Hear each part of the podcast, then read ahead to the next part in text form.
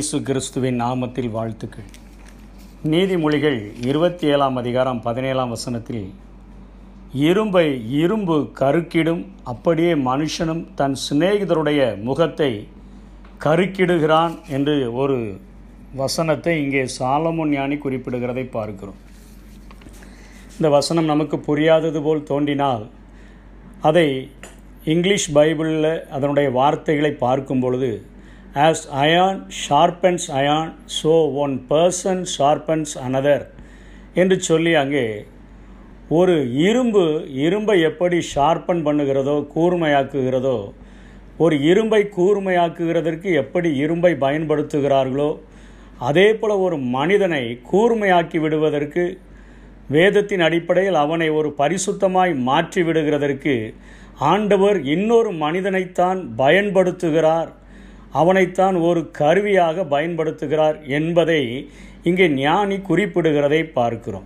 இன்றைக்கு நம்முடைய வாழ்க்கையிலே ஆவிக்குரிய வாழ்க்கையிலே கிறிஸ்தவ வாழ்க்கையிலே அநேக நேரங்களிலே சிநேகிதர்கள் குடும்பத்தார் மற்றவர்கள் மத்தியிலே நாம் எதிர்பார்க்கிற காரியங்கள் அவர்களால் நமக்கு நிறைவேற்றப்பட முடியாமல் போகும் பொழுது நாம் அநேக நேரங்களிலே குழம்பிக் கொண்டு காணப்படுகிறோம்.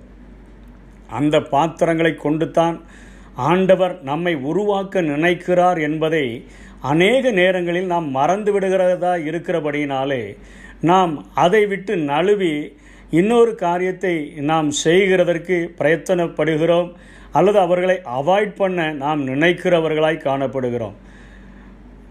திருமண வாழ்விலே ஆரம்ப நாட்களிலே கணவனுக்கும் மனைவிக்கும் பிரச்சனைகள் போராட்டங்கள் ஏற்படும் பொழுது நாம் நினைத்த அளவிற்கு இல்லையே நம்முடைய வாழ்க்கையில் இத்தனை போராட்டங்கள் காணப்படுகிறதே நம்முடைய சுபாவங்கள் இப்படி இருக்கிறது அவர்களுடைய சுபாவங்கள் இப்படி இருக்கிறது ரெண்டும் ஒரே நேர்கோட்டில் போகாதபடி எதிரெதிர் துருவங்களைப் போல காட்சியளிக்கிறதே என்று நினைத்தால் நம்முடைய வாழ்க்கையை தேவனுடைய பாதைக்கென்று சரியாக மாற்றும்படியாக தேவன் அந்த பாத்திரத்தை எடுத்து பயன்படுத்துகிறார் என்பதை நாம் அறிந்து கொள்ளும் வண்ணமாக இந்த வசனங்கள் நமக்கு நினைப்பூட்டக்கூடியதாக இருக்கிறது. யோசேப்பினுடைய வாழ்விலே ஜீவ ரட்சணை செய்வதற்காக யோசேப்பை அவனை சின்ன வயதிலேயே ஆண்டவர் அவனை தெரிந்து கொண்டார். தெளிவான தரிசனத்தை அவனுக்கு கொடுத்து விட்டார். உன்னுடைய குடும்பத்திலேயே பதிமூன்று பேர்களின் மத்தியிலே உன்னை நான் தெரிந்து கொண்டேன் என்பது போல அவனிடத்தில் சொப்பனத்தின் மூலமாக பேசி மற்ற சகோதரர்கள் எல்லாரும் அவருடைய அரிக்கட்டுகள் எல்லாம் உன்னுடைய அரிக்கட்டுகளை அது சூழ்ந்து விழுந்து கிடக்கும் தாழ விழுந்து கிடக்கும் என்பது போலவும் தகப்பனும் தாயும் சூரியனும் சந்திரனும் கூட உன்னை வணங்கி செல்லும் என்பது போலவும் அநேக தரிசனங்களை அவனுக்கு கொடுத்த போதில் கூட அவன் நினைத்து கொண்டான் சகோதரர்கள் எல்லாரும் இப்பொழுதே எனக்கு அவர்கள் தலைவணங்கி நிற்பார்கள் என்று சொல்லி அந்த சொப்பனத்தை குறித்து மிகவும் பெருமையுடையவனாக அந்த காரியங்களை சொல்ல ஆரம்பிக்கும் பொழுது தன்னுடைய சொந்த சகோதரர்களால் அவனுக்கு வந்த ஒரு மகா பெரிய ஒரு கொடுமையை நாம் வேதத்தில் வாசிக்கிறோம். தன்னோடு கூட பிறந்த சகோதரர்கள் அவனை பகைத்தபடியினாலே சொப்பனக்காரன் என்று அவனை பகைத்தபடியினாலே அவனுடைய வளர்ச்சியை தேவன் திட்டமிட்டு வைத்திருக்கிறார் என்பதை அறிந்திருந்த போதிலும் அவனை பகைக்கிறவர்களாக மாறி அவனை கொலை செய்யவும் அவனை துணிந்து விட்டதை நாம் அங்கே பார்க்கிறோம். அவர்கள் அவனை கொலை செய்ய துணிந்து விட்டு அடித்து அவனுடைய பலவர்ண அங்கேயே ரத்தத்தில் தோய்த்து அதை சின்னாபின்னமாக்கி அவனை குழியிலே தூக்கி போட்டு பின்பாக அவனை எடுத்து ஒரு மீதியானவர்களுடைய கைகளிலே அடிமையாக விற்று போட்டதையெல்லாம் நாம் பார்க்கிறோம்.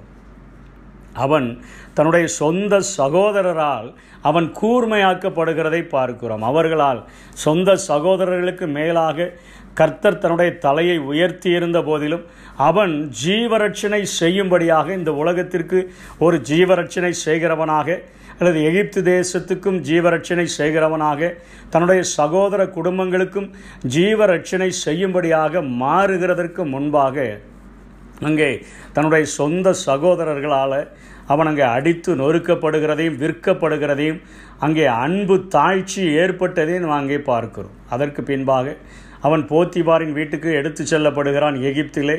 அங்கே பிரதானியினுடைய வீட்டிலே வைக்கப்பட்ட அங்கேயும் அவனுக்கென்று ஒரு பாத்திரம் அவனை கூர்மையாக்கும்படியாக போத்திபாரின் மனைவி இவன் அங்கே உயர்த்தப்பட்டிருந்த போதிலும் கர்த்தர் இவனோடு கூட இருந்த போதிலும் அவன் மேல் கண் போட்டு அவனை பாவத்திற்கு விழ வைக்கும்படியாக ஒரு காரியத்தை நடப்பித்த பொழுது அவன் அங்கே இருந்து தப்பி ஓடி தன்னுடைய எஜமானுக்கு துரோகம் பண்ணாதபடிக்கு அங்கே அவன் ஓடின பின்பு அவனுக்கு கிடைத்த பரிசு அவன் சிறைச்சாலையிலே அடைக்கப்படுகிறதை பார்க்கிறோம். தன்னுடைய விற்கப்பட்ட இடத்திலே ஒரு வாழ்க்கை கிடைத்து விட்டது என்று நம்பி இருந்த அந்த நேரத்தில் தனக்கு வாழ்வளித்த அந்த குடும்பத்தின் மூலமாக அவனுக்கு அங்கே ஒரு காரியம் ஒரு துரோகம் நடத்தப்படுகிறது. அது நிமித்தமாக அவன் பழிவாங்கப்பட்டவனாக சிறைச்சாலையிலே அவன் அடைக்கப்பட்டவனாக இருக்கிறான். இப்பொழுது அங்கே சிறைச்சாலையிலே ஒரு இரண்டு பேர் அங்கே அரண்மனையிலிருந்து குற்ற குற்றத்திற்காக தண்டிக்கப்படும்படியாக இவனோடு கூட சிறையில் அடைக்கப்பட்டிருக்கிறார்கள். கர்த்தர் இவனோடு கூட இருந்தபடியினால் சிறைச்சாலையினுடைய அத்தனை பொறுப்பையும் இவன் பெற்றுக்கொண்டிருந்த போதிலும் அவர்களுக்கு அவர்களுடைய சொப்பனத்தினால் அவர்கள் கலங்கி இருக்கும் பொழுது அவர்களுக்கு தெளிவான சொப்பனத்திற்கு அர்த்தத்தை சொல்லி அது அப்படியே நடந்து அவர்கள் நிறைவேற்றின பின்பும் அவன் அவர்களிடத்திலிருந்து எதிர்பார்த்த காரியம் அங்கே அவர்கள் மறந்துவிட்ட ஒரு சூழ்நிலையை பார்க்கிறோம். என்னை எப்படியாவது நினைத்து கொள்ளுங்கள். இப்படிப்பட்ட சொப்பனங்கள் நடக்கும் என்பதையும் அவர் சொன்ன போதிலும் கூட அவர்கள் மறந்து போனதை பார்க்கிறோம். ரெண்டரை வருடங்கள் அவர்கள் மறந்து விட்டதாக நாம் பார்க்கிறோம். அவனுடைய வாழ்க்கையிலே சிறு வயதிலே குடும்பத்தினால் பகைக்கப்படுகிறான். குடும்பத்தில் உள்ள அண்ணன்மார்கள் அவனை உருவாக்குகிறதை பார்க்கிறோம். போத்திபாரின் வீட்டிலே போத்திபாரின் மனைவி அங்கே அவனை பாவத்திற்கு இழுத்த பொழுது அங்கிருந்து ஓடி வந்து அவன் கர்த்தருக்குள்ளாக ஒரு பரிசுத்தவானாக உருவாக்கப்பட்டதை நாம் பார்க்கிறோம். அதே போல சிறைச்சாலையில் இருக்கும் பொழுது உதவி செய்தாலும் கூட பிரதிபலனாக உதவி கிடைக்காத ஒரு ஏமாற்றமான ஒரு நிலைமையை உலகம் மறந்து போன ஒரு நிலைமையை நம்மோடு கூட நாம் உதவி செய்தும் நமக்கு பதிலாக ஒரு சின்ன உதவி கூட கிடைக்கவில்லையே என்று சொல்லி சோர்ந்து போகிற ஒரு நிலைமையை அங்கே யோசேப்பு கடந்து செல்கிறதை பார்க்கும். அதற்கு பின்பாக ரெண்டரை வருடங்கள் கழித்துத்தான் பார்வனுக்கே சொப்பனம் வந்தபொழுதுதான் அங்கே அந்த சொப்பனத்தினுடைய அர்த்தத்தை சொல்லும்படியாக யோசேப்பு அழைக்கப்பட்ட பொழுது அவன் அங்கே பார்வோனுக்கும் தகப்பனாக எகிப்தின் தேசத்திலே அவன் உயர்த்தப்பட்ட பொழுதுதான் அவனுடைய சகோதரர்கள் அவனை வந்து பார்க்க வரும்பொழுது அவன் சொல்லுகிறான் ஜீவ ரட்சணை செய்யும்படிக்காக உங்களுக்கென்று நான் வாழ்வு கொடுக்கும்படியாக முன்னமே தேவன் என்னை அனுப்பினார். இப்பொழுது நான் என்னுடைய வாழ்க்கையிலே அநேக அம்புகள் என் வாழ்விலே எய்யப்பட்டது. என்னை கூர்மையான உருவாக்குகிற கூர்மையான ஆயுதமாக உருவாக்குகிறதற்கு ஆண்டவர் அநேக பாத்திரங்களை பல பாத்திரங்களை என்னுடைய வாழ்விலே பயன்படுத்தியிருப்பதினால் நான் இப்பொழுது உருவாக்கப்பட்டவனாக நான் நிற்கிறேன். அவருடைய சித்தத்தின்படி அவர் என்னென்ன காரியத்திற்காக என்னை உருவாக்க வேண்டும் என்று நினைத்தாரோ அந்த காரியத்திற்கென்று என்னை நான் உருவாக்கும்படியாய் ஒப்பு கொடுத்தபடியினாலே தேவ சித்தத்தை செய்கிறவனாக நிற்கிறேன். உங்களை அழிக்கிறவனாக இல்லை. உங்களை பகைக்கிறவனாக இல்லை. உங்களுக்கு பழி செய்கிறவனாக அல்ல.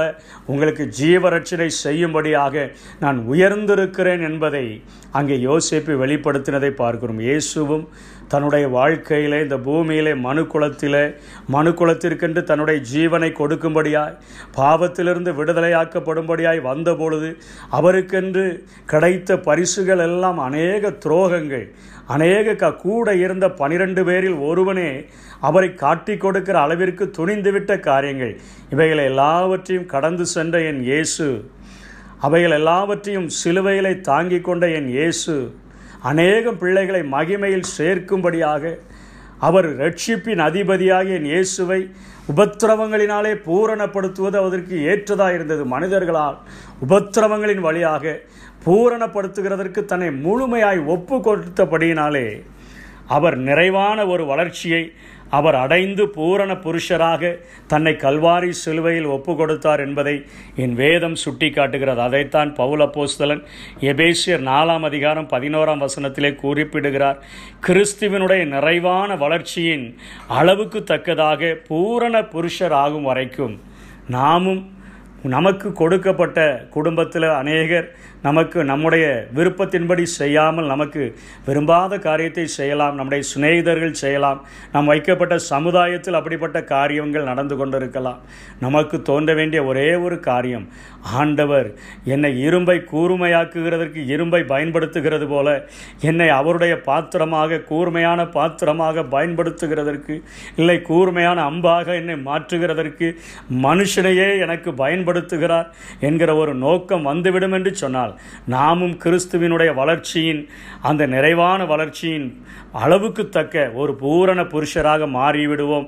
இதற்கு தான் சபையில் தீர்க்கதரிசிகள் இதற்கு தான் சபையில் போதகர்கள் இதற்கு தான் சபையில் மெய்ப்பர்கள் இதற்கு தான் சபையில் அப்போஸ்தலர்கள் இதற்கு தான் சபையில் சுவிசேஷகர்கள் என்று சொல்லி பவுல் கீழே குறிப்பிடுகிறதை பார்க்கிறோம். கிறிஸ்தவ சமுதாயத்திலே கிறிஸ்துவினுடைய நிறைவான வளர்ச்சியின் அளவுக்கு தக்க நாம் வளருகிறதற்கு ஆண்டவர் அநேக பாத்திரங்களைத்தான் மனிதர்களைத்தான் நம்முடைய வாழ்க்கையிலே பயன்படுத்துகிறார். விட்டு கொடுத்தோம் என்று சொன்னால் நம்மை ஆண்டவர் உருவாக்க முடியும். அப்படிப்பட்ட கிருபைகளை தேவன் தந்தருள்வாராக. ஆமை உருவாக்குமே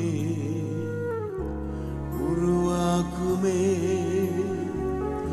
உருவாக்குமே என்னை உருவா